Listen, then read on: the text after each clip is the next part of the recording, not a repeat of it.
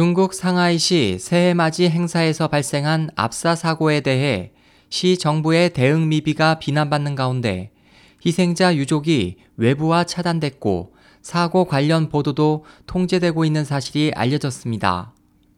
홍콩 사우스차이나 모닝포스트에 따르면 사고 후 상하이 당국은 여러 차례 내부 통지를 통해 취재와 보도 내용, 사진 사용 등을 엄격히 제한하고 일면 기사로 보도하는 것을 금지할 것을 지시했습니다.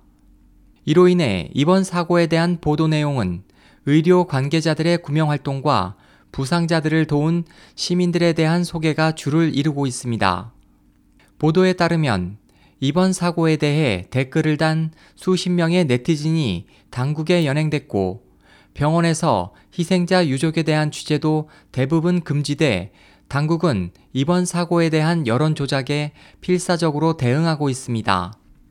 AP통신은 2일 이번 사고의 희생자 유족 대다수가 정부 시설에 구금되어 외부와 접촉할 수 없다고 전했습니다.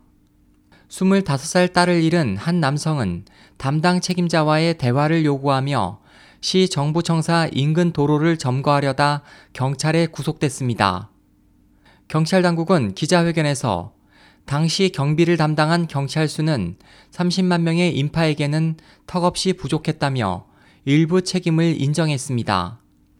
인파에서 탈출한 한 시민은 경찰들이 압사 사고를 심화시키는 잘못된 유도 지침을 냈다고 증언했습니다.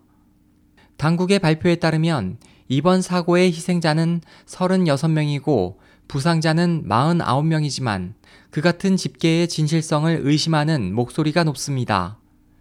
재신망은 1일 당일 현장에서 사망한 35명 외에도 각 병원으로 이송된 사람들 중 많은 사망자가 발생하고 있다고 보도했지만 얼마 지나지 않아 이 내용은 삭제됐습니다.